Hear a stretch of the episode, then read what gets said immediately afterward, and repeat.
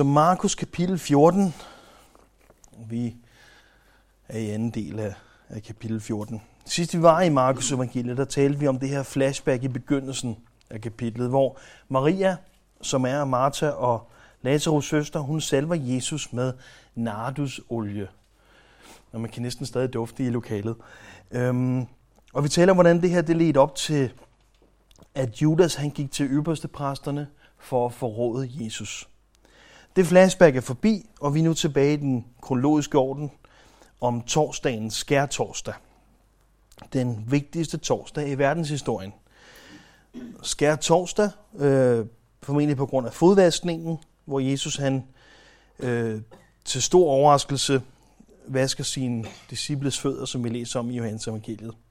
Skær betyder ren eller renset, ligesom når man siger ren og skær, sandhed, eller ja, jeg ved ikke, om man siger det i andre sammenhæng egentlig, men det er et almindeligt dansk ord for ren. Vers 12.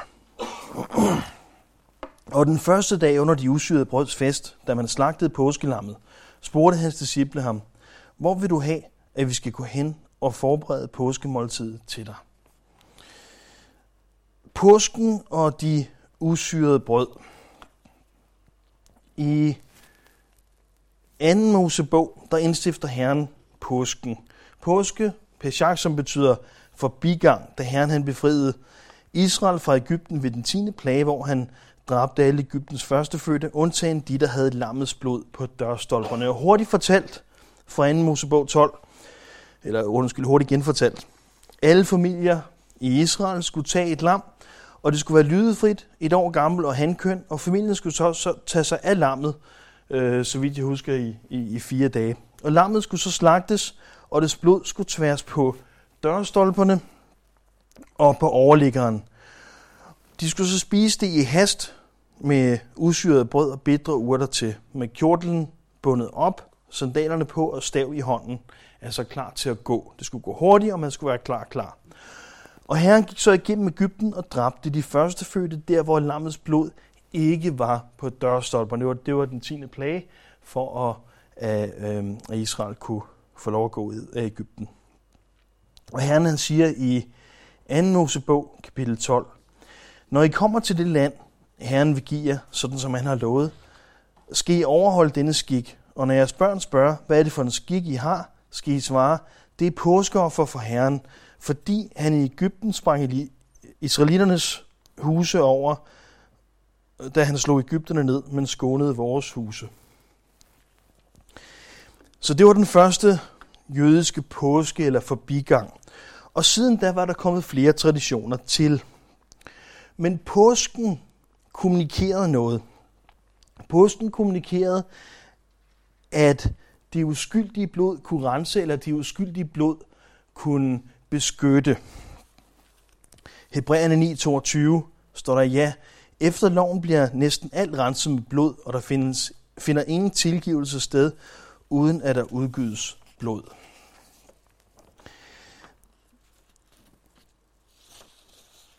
Vers 13.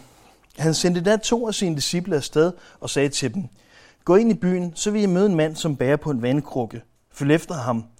Og der, hvor han går ind, skal I sige til husets ejer, Mesteren siger, hvor er der et rum til mig, så jeg kan spise påskemåltid sammen med mine disciple?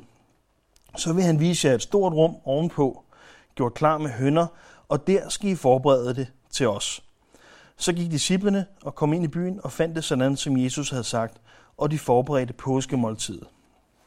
Så Jesus han sendte, hvad der formentlig var to af hans mest betroede disciple ind til byen. Lukas 22 fortæller os, at det var Peter og Johannes, der havde fået den chance. Og her der skal de spørge en unavngiven mand om en hemmelig adresse. Så hvorfor ikke bare sige, hvor de skulle gå hen, hvor de skulle mødes, vi taler om det sidste gang, formentlig fordi Judas, Judas han ikke skulle det her, have det at vide. Judas han skulle ikke vide, hvor de skulle mødes henne. For det havde været en bedre strategi at fange Jesus under påskemåltidet. Det ville have været nemt at snige sig ind. Øh, det ville have været nemt at omringe huset. Det ville være svært at slippe væk. Og det ville være nemt at holde det hele skjult, som der ikke, så der ikke kom sådan et oprør, som man var bange for. Men Judas, han anede ikke, hvor de skulle holde påske henne. Og Jesus, han ville ikke afbrydes. Husk, det hele det handler om påsken. Lammet, der blev slagtet som øh, sonoffer, var et billede på øh, den her påske omkring år 30, hvor Gud han giver sin egen søn som et offer for alle, der tager imod ham. Så Jesus han må korsfæstes på det rigtige tidspunkt og på det rigtige sted. Og han må gøre det gamle testamentlige påskemåltid til nadvaren, sådan som vi kender den i dag. Måltid, der forkynder hans død. Så det, det skal ske, og det vil ske, og han vil ikke afbryde sig nogen, der kommer og fanger ham. Vandkrukker var noget, som kvinder bar på. Det var et kvindearbejde, og det var ikke normalt at se mænd bære krukker med vand. Mænd, mænd de bar vand, men så bar de det i sække, formentlig i, i skinsække, sådan som jeg forstår det. Og jeg ved ikke, hvorfor der var den forskel. Øhm, så lad være med at spørge efter. Jeg ved ikke, hvad, hvad der... Jeg har ingen idé om det. Men det var altså nemt at udpege ham her, der kom gående med en krukke. Jeg ved ikke, om han bar den på hovedet, eller, men øhm, han var i hvert fald nem at udpege. Så det vil ikke svare til at komme gående ned gennem gaden i en kjole, øh, men det vil måske svare til at komme trækkende på en damecykel. Min damecykel gør mig øh, ikke specielt feminin, håber jeg, men det gør mig bare nemmere at udpege. Blandt andet fordi jeg altid trækker med den. Jeg cykler ikke, fordi jeg punkterer lige så snart jeg sætter mig op på den. Så jeg er nem at udpege. Jeg er ham, der ser rigtig tosset ud, der kommer trækkende med en punkteret damecykel. Og der, hvor ham her med krukken, han går ind, der spørger de så ejeren, øh, hvor er det her rum? Og på en eller anden måde har Jesus altså arrangeret det her. Og Peter og Johannes gør klar til påskemåltid. Så vers 17. Da det blev aften, kom han og de tolv. Og mens de sad til bord så spiste, sagde Jesus, Sandelig siger jeg, en af jer vil forråde mig, en der spiser sammen med mig. De blev bedrøvet og begyndte en efter en at spørge ham, det er vel ikke mig? Han sagde til dem, det er en af de tolv, en der døber i samme fad som jeg. For menneskesønnen går bort, som der står skrevet om ham. Men ved det menneske, som menneskesønnen forrådes af. Det var bedre for det menneske, om det aldrig var blevet født. Tilbage i vers 10 og 11, der står der, men Judas Iskariot, en af de 12, gik til præsterne for at forråde ham til dem. Da de hørte det, blev de glade og lovede ham penge for det. Så søgte han at finde en lejlighed til at forråde ham. Så Judas han sidder her, han er på spring, øh, klar til lige så snart han får chancen, så vil han forråde Jesus for penge, og han har selv taget initiativet til det. Judas han har set og han har oplevet Jesus gennem tre år, ligesom de andre apostle, og da de blev udsendt, alle sammen med autoritet over øh, dæmoner og, og med kraft til at helbrede, der har vi ingen grund til at tro, at, at han var undtaget. Han har arbejdet med de her ting, ligesom de andre. Han har øh, set ting ske gennem hans hænder, ligesom de andre. Og han forråder Jesus for penge. Det er svært at forestille sig, hvordan han tænker, men, men det her, det er øh, det, han gjorde. Han stjal fra gruppen, og det er egentlig noget, vi kan sige, jamen Judas han stjal jo penge, og han forrådte Jesus, men tænker han egentlig ture? Han havde set Jesus vise, at han kunne læse folks tanker, og vide, hvad de tænkte i deres hjerte masser af gange, og alligevel så tør han stjæle. Øh, altså, man skal være noget hårdhjertet, og jeg tænker, sådan noget opstår gradvis, at han må i lang tid, det er min egen øh, teori, at han må i lang tid have bygget det her op øh, til at sådan stjæle mere og mere, og og, og, og planlægge mere og mere, før man lige går hen og siger, hey, hvad, hvad vil I give mig for at, at forråde Jesus til jer? Øhm, han blev redskab for, for Satan, og han hjalp ikke Guds plan. Det var moderne for et par år siden, at folk kom med et eller andet øh, Judas evangelie, og han var i virkeligheden hans ven og hjalp ham med, at, at hans plan skulle lykkes. Judas han hjalp ikke Guds plan, men Jesus brugte hans forræderi i sin plan. Jesus kan bruge alt i sin plan, og det talte vi om sidst. Nogle mener, at Judas var en af de mest respekterede apostle, dels fordi han holder pengene, og det er en, en betroet chance. Øhm, og så ser det ud som om, at han sidder på ærespladsen til højre for Jesus ved påskemåltid. Det kan vi ikke vide med sikkerhed, men, men dem, der har forstand på sådan noget, siger, at, at sådan ser det ud. Da Jesus han siger, at en vil forråde ham, der er det ikke sådan, at de alle sammen kigger hen til Judas. Eller nogen andre. Det er ikke sådan, at sige, Nå Peter, det er der med den store mund, der, der vil forråde Jesus, de siger, det er vel ikke mig. Og på en eller anden måde, så, så virker det øh, ydmygt på mig, når jeg læser sådan noget. At, at hvis jeg går ind her og siger, nu er der en, der har gjort det, eller hvis jeg havde øh, viden om det og vidste det på forhånd, nu er der en, der vil gøre det og det. Jamen, jeg ved ikke, om alle så ville kigge hen og sige, Nå, men det, det må være Sigurd. Det er Sigurd, fordi jeg ved, at han er sådan en, der kan finde på det. Men, men, men tænk hvor ydmygt det er, at alle sammen siger, det er vel ikke mig, det er vel ikke mig, der forråder dig. De er mere bange for, at det er dem selv, der kommer til at gøre noget galt, end at de, end at de tænker, Nå, det, det er nok ham den anden, jeg mistænker. Det kan i hvert fald ikke være mig. Øhm, måske med undtagelse af Peter. Men hvor må det have været, hvor må det have været akavet, da øh, Judas han også spørger, det vil vi fra Matthæus 26, Judas han spørger også, øh, det vil ikke mig, formentlig fordi de andre spørger, så er han nødt til også lige at sige det. Og Jesus han siger så, at du sagde det selv. Hvor må det have været akavet at se de blik mødes, siger, det, det vil ikke mig, og han ved godt selv, at det er ham. Som sagt, den første påske, som øh, Israel skulle holde fast ved og, og fejre på, på en bestemt dag osv., den var blevet ændret eller ritualiseret til den måde, man holdt påske på på Jesu tid. Øhm, Rabbi Hillel, som levede øh, cirka 100 år før Jesus og op til Jesu fødsel, og så vidt jeg forstår lige efter, øhm, er citeret i Misnaen, nedskrevet cirka 200 år efter Jesus. Så altså en, en mundtlig tradition gennem cirka 300 år, og så er det skrevet ned, øhm, så man kan tage det for, hvad det er. Men han gennemgår påskeritualet. Ritualet var centreret om fire kopper, fire kopper vin. Øhm, og jeg har læst, at det er noget med, at de, det første er dobbelt fortyndet mere, altså udover hvad man fortynder det med vand i forvejen, og så er det næste ikke lige så fortyndet og så videre. Jeg har ikke lige kunne, kunne tjekke, øh, om det passer, men det er i hvert fald ikke sådan, som man sad og drak sig ned i, i hegnet. Det, det er godt fortyndet. Øhm, og i Misnan, der står der, at selv den fattige, og når der står fattig, så er det nok rigtig fattig, øh, skulle drikke de fire kopper til påske, om han så skulle sælge alle sine ejendele. Så hvis han ejede noget som helst, så var han altså krævet at sælge det for at drikke de her fire kopper vin øhm, på den rigtige dag. Så det gik, det gik ret meget op i det her med påske.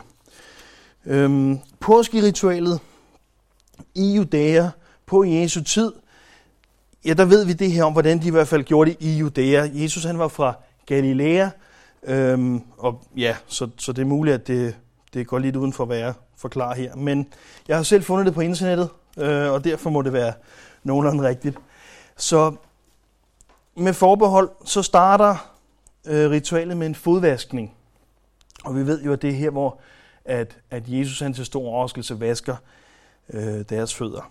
Og så kunne man øh, drikke den ikke-rituelle vin, altså det, der ikke var en del af, af de her øh, øh, bærer her. Så kom første håndvaskning, og så kom man til bords. Og pladserne de blev anvist. Det var ret vigtigt, hvor man sad. Man gik ikke bare hen og tog en eller anden plads, men, men det var ret øh, specifikt, hvor man sad henne. De fire, øh, undskyld, ved hver af de her fire rituelle kopper, der vil en del af 2. Mosebog 6, 6-7 blive fremsagt. Og hele teksten øh, i 2. Mosebog 6, øh, vers 6-7 er, Sig derfor til israelitterne, jeg er Herren, jeg vil føre jer bort øh, fra tvangsarbejdet tvangsarbejde i Ægypten og befri jer fra lovtrældommen. Jeg vil udfri jer med løftet arm og under hårde straffedommen. Jeg vil tage jer til mig som mit folk, og jeg vil være jeres Gud. Så skal I forstå, at jeg er Herren jeres Gud, som fører jer bort fra tvangsarbejdet i Ægypten. Så første rituelle øh, kop bliver øh, hældt op, og faderen, han, faderen eller familieoverhovedet, eller øh, chefen, når man vil, øh, han beder en fastlagt bøn. Og så fremsiger han, øh, jeg er herren, jeg vil føre bort fra tvangsarbejdet i Ægypten. Og så er det tid til, at man døber i de bitre urter. Urter og grøntsager øh, i øh, eddike eller døbes i eddike og spises.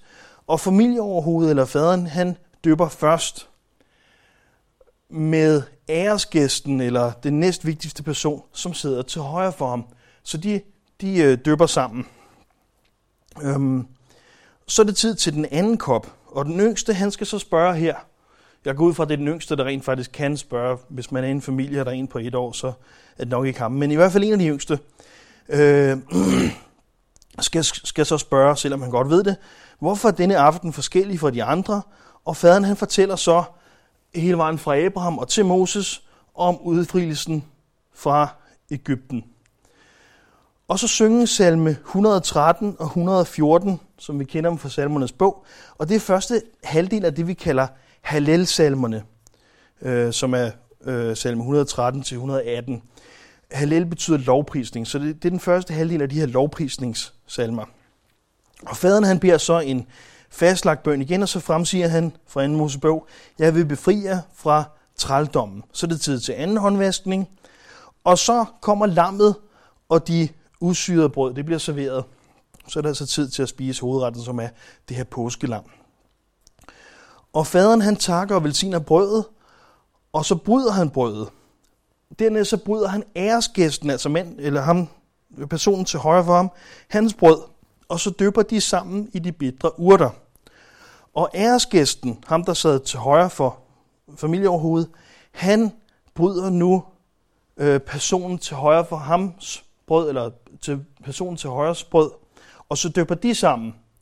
Og han tager igen personen til højres brød, og bryder det, og de dypper sammen. Og sådan fortsætter man dernede af. Så hele tiden øh, personen til højre bryder hans brød, og man dypper sammen. Og nu må måltidet så spises, når man har dyppet hele vejen rundt.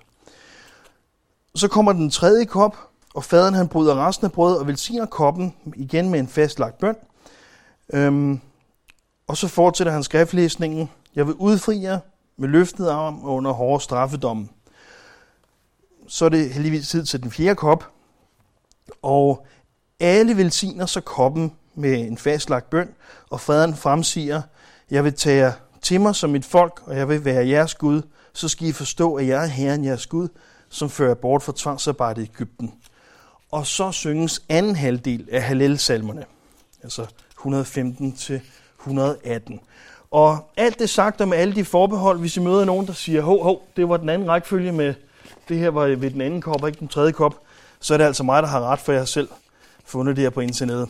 Øhm, så ej, jeg, jeg ved heller ikke, hvor meget man skal lægge i det, fordi sådan her gjorde de Judæa, og det er noget, som er øh, for den mundtlige overlevering 100 år før Jesus og skrevet ned 200 år efter. Men det er i hvert fald noget af den retning, vi ved det her. Noget af det ved vi helt specifikt med de fire kopper osv. Og og alt det for at sige, at det her det var blevet trukket ud. Det var et langt ritual, og det var ikke noget, man gjorde i hast mere. Det her det var et måltid, der tog øh, på, den anden side af, på den anden side af 6 timer. Ja, så, så det var sådan en, en hele aftens ting.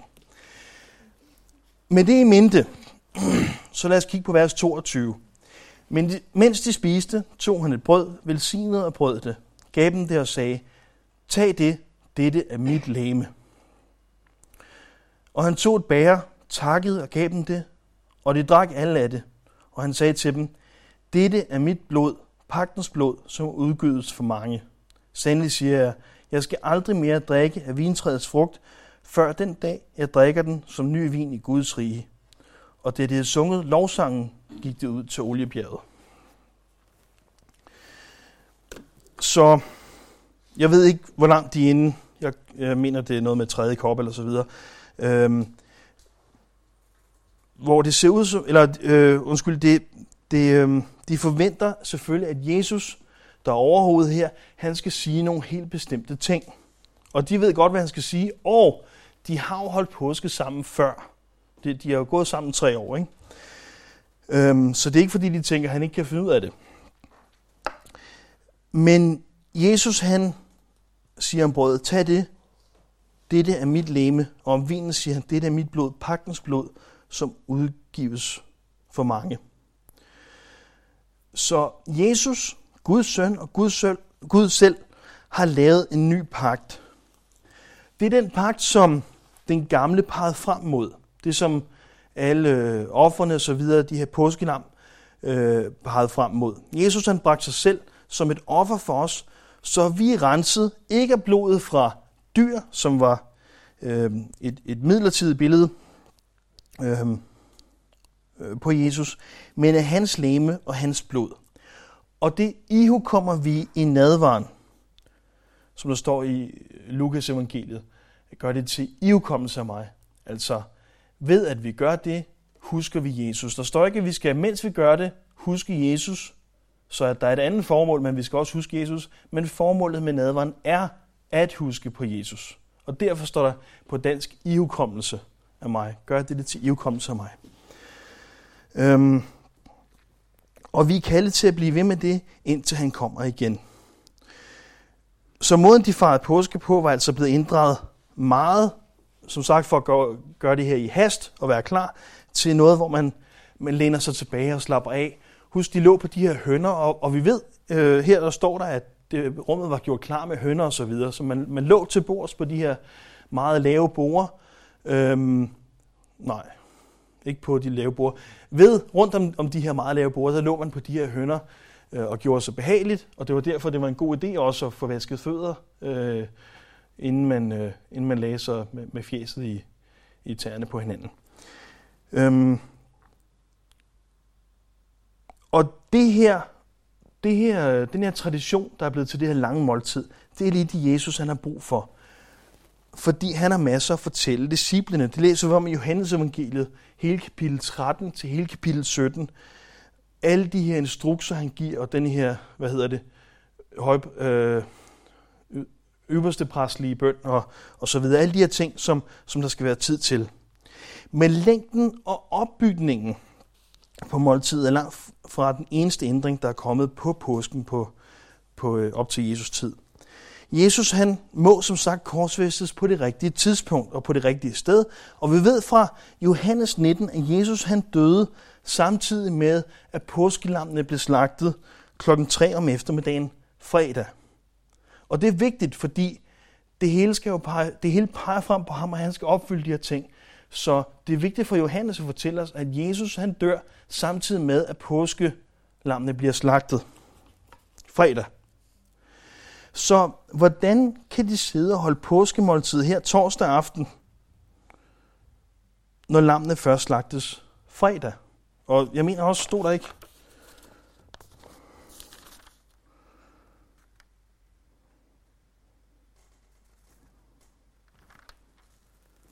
i starten, at det er efter, øh, ja, øh, i vers 12. Og den første dag under de usøde brøds fest, da man slagtede påskelammet. Så der er et eller andet, der, der, øh, øh, der, der virker som om, at det er en selvmodsigelse her. Hvordan kan de holde det her påskemåltid og spise påskelammet torsdag aften, og så øh, at Jesus han dør fredag samtidig med påskelammene bliver slagtet? Husk på, at Jesus og de fleste af apostlene, så vidt jeg ved, så er det alle andre end Judas, der kommer fra Galilea i det nordlige Israel. Det fik vi aldrig med det billede. Nej. Hey. Jeg skulle have haft et billede med her af Israel. Men Galilea ligger op nordpå, så ligger øh, Samaria, og så øh, kommer Judæa øh, sydligt. Og alt tyder på, at jøderne derfra, altså fra det nordlige Israel, holdt påsken dagen før jøderne i Judæa, hvor Jerusalem selvfølgelig ligger, og hvor lammene derfor skulle slagtes. Lammene skulle slagtes i Jerusalem, ved templet, og jøderne fra Galilea tog selvfølgelig til templet øh, for at få slagtet deres lam og holde deres påske der. Men det ser ud som om, at de holdte påske dagen før, selvom at det er super vigtigt, at de gør det på den rigtige dag, som vi læser det i 2. Mosebog.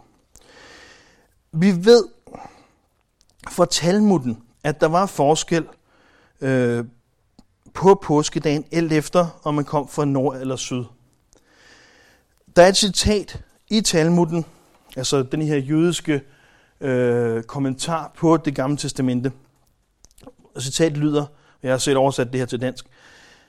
I Juda arbejdede de ind til middag på påskedagen, men i Galilea gjorde de det slet ikke. Og hvis det her det er noget, som nogen I skal ud i en diskussion med det her med påsken og to påskedage osv., så, videre, så står det i øh, Talmuden i øh, hvad hedder det, bind 3 i øh, Jerusalemi øh, Peshahim kapitel 4 styk 6. Og så ved I det, og så kan I lytte til optagelsen. For det er sådan noget, man godt kan diskutere rigtig meget med folk om. Jeg skrev selv til nogen, der øhm, har, har nogle øh, titler i teologi, som jeg kender, og, og så vil de diskutere det her helt vildt. Øhm, og så skulle jeg jo ligesom finde de her citater fra Talmuden. Så altså, The Talmud and the Land of Israel, øh, bind 13, og så kapitel 4 stykke 6, så er det på plads. Og årsagen til forskellen kunne være helt tilbage fra eksilet i Babylon, han har flere, der mener. Altså eksilet i Babylon øh, 586 til 516 før Jesus. Det var højst sandsynligt her, at jøderne fra Judæa, for det var jøderne fra Judæa, der blev taget i eksil her, øhm, de fik ændret deres kalender i Babylon. Men indbyggerne i Galilea og Samaria havde ingen grund til den ændring. De blev ikke taget til Babylon. Og vi ved, at samaritanerne, øh, dem som, som øh, jøderne helst holdt sig fra osv., som, som øh, ligger nord for øh, Juda, vi ved, at samaritanerne de, de ikke ændrede deres kalender.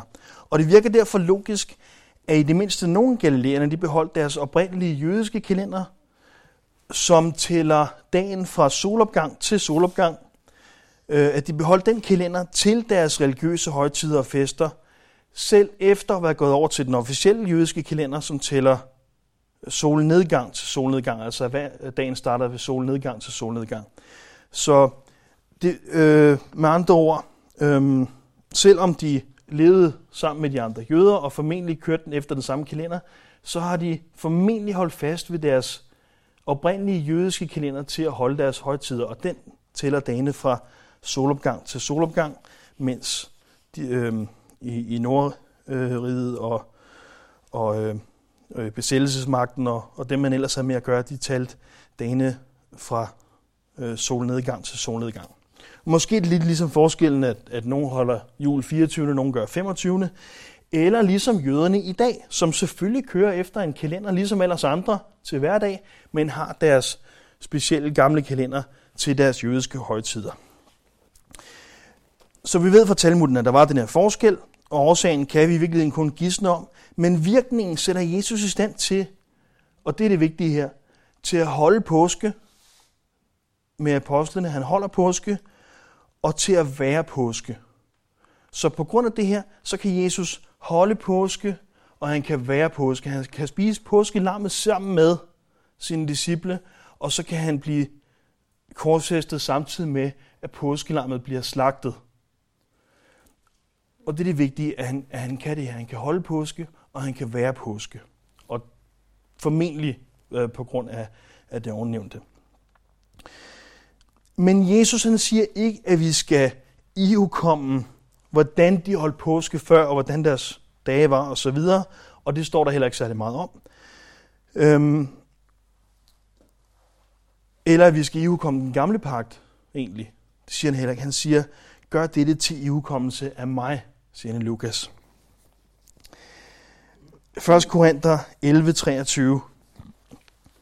For jeg har modtaget fra Herren og også overlevet til jer, til jer, at Herren Jesus i den nat, da han blev forrådt, tog et brød, takkede brødet og sagde, dette er mit læme, som gives for jer. Gør dette til ivkommelse af mig. Lige så tog han også bæret efter måltid og sagde, dette bærer er den nye pagt ved mit blod. Gør dette hver gang I drikker det til ivkommelse af mig. For hver gang I spiser dette brød og drikker bæret, forkynder I Herrens død, indtil han kommer.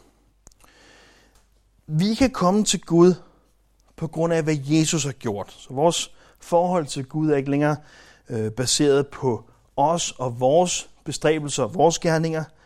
Og det er det, som Peter han glemmer lidt indimellem, og som vi også skal tale om næste gang, hvor han, han, øh, han glemmer det igen. Og måske du lidt ligesom Peter, og lidt ligesom mig, og lidt ligesom os andre, at vi godt har forstået evangeliet. Vi har forstået, at vi er frelst til evigt liv ved at tage imod Jesus på grund af det, han har gjort for os.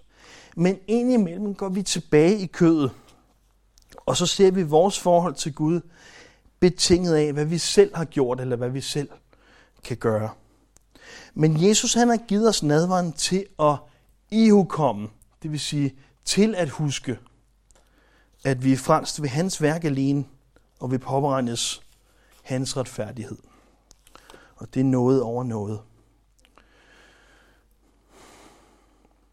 Det er sådan en prædik, man næsten skulle holde, før, øh, før man skulle tage nadver.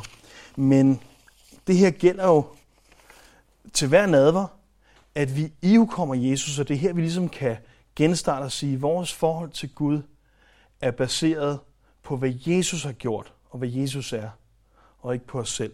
Det er her, vi kan vende tilbage til det hver gang. Men det kan vi også gøre på andre tidspunkter. Det her er noget, som Jesus har givet os som, som et middel til at ivkomme ham. Og det er faktisk genialt, for det er alt hvad, alt, hvad jeg står og siger, eller nogle andre står og siger her, det er noget, vi kan glemme igen. Men noget, vi selv gør, noget, vi spiser, det er noget, hvor vi lige stopper op og tænker, hov, jeg kommer ikke sovende til at spise, jeg kommer ikke sovende til at drikke det her. Og, og det, det er et fantastisk virkemiddel, som Jesus han bruger til ivkommelse af ham. Jesus han vil gerne, at vi husker på ham. Han har gjort det her for os. Så selvfølgelig øh, ønsker han ikke, at noget skal være spildt. Han, han vil, at vi tager imod ham, og han vil, at vi bliver i det forhold til ham, som er baseret på, hvad han har gjort. Jesus han øh, holdt påske, og han var påske, og det må han være for os. Jesus han, han er den, som har banet vejen for os, og han er den, som går sammen med os. Tak, Jesus, for din nåde til os, det som du har gjort for os, her. Hjælp os til både i nadveren og, og hver dag og ivkomme dig. Tak, at vores forhold til, til dig, vores forhold til faderen er baseret på, hvad du er, og hvad du har gjort, at vi kan blive tilrendet din retfærdighed, Jesus. Det er noget over noget, og vi, vi takker dig for det. Og vi kan ikke takke dig nok, så vi takker dig i al evighed for det her, Jesus. Hvad er dit lam, Jesus? Du har gjort alt, og du fortjener al pris. Amen.